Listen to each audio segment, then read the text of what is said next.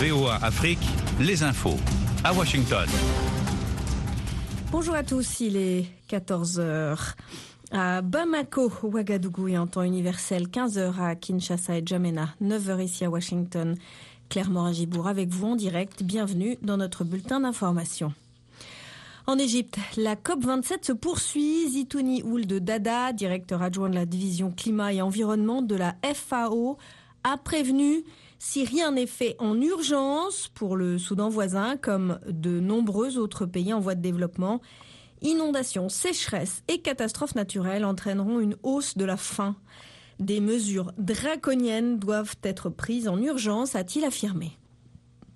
Au Tchad, les opposants affirment qu'ils se sentent traqués un mois après les manifestations sanglantes.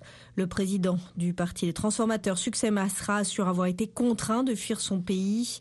L'opposition, des ONG internationales, des experts de l'ONU et des responsables de l'Union africaine accusent le pouvoir de continuer à traquer les opposants. Ces derniers soutiennent que jusqu'à 2000 personnes ont été arrêtées depuis le 20 octobre. Ils dénoncent aussi des exécutions extrajudiciaires. Au Burkina Faso, le capitaine Ibrahim Traoré a réorganisé euh, hier soir l'armée et a procédé à de nouvelles nominations.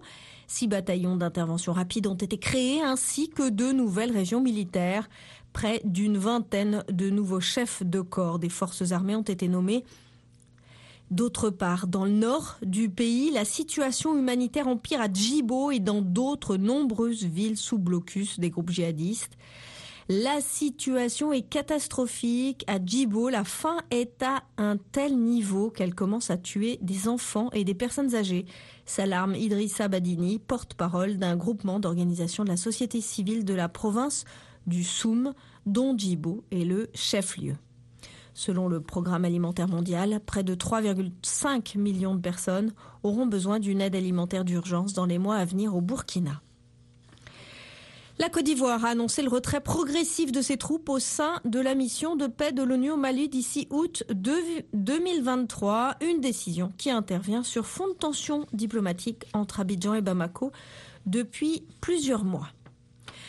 L'ancien président du Kenya, Uhuru Kenyatta, est arrivé hier à Goma, la principale ville de l'Est de la République démocratique du Congo, alors que de nouveaux affrontements avec les rebelles du M23 ont eu lieu juste au nord, faisant fuir des milliers de personnes.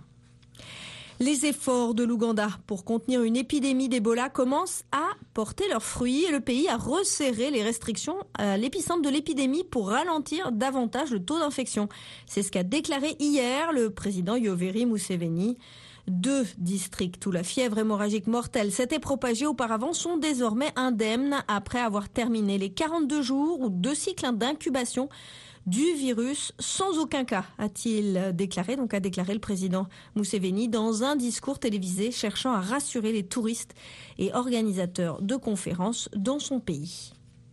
Un convoi du programme alimentaire mondial est entré ce mercredi dans la région éthiopienne du Tigré, le premier depuis la signature début novembre d'un accord destiné à mettre fin à deux ans de conflit dans le nord de l'Éthiopie. C'est ce qu'a annoncé l'organisation.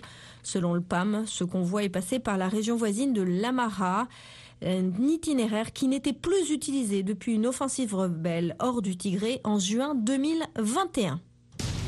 Vous êtes à l'écoute de VOA Afrique.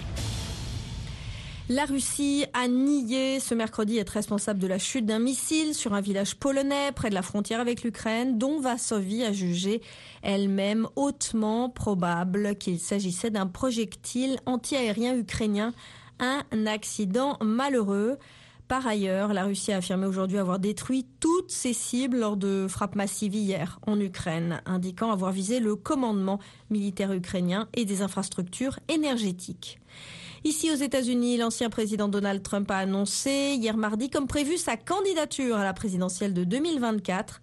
Une campagne qui promet d'ores et déjà d'être sans merci dans son camp républicain, meurtri et divisé par la déception des récentes élections de mi-mandat. C'est la fin de ce bulletin d'information. Merci de votre fidélité. Pour plus d'informations, retrouvez-nous 24 heures sur 24 sur notre site internet C'était clairement à Gibourg. Je vous retrouve dans une petite heure pour faire un nouveau point sur l'actualité. Bon après-midi à l'écoute de nos programmes.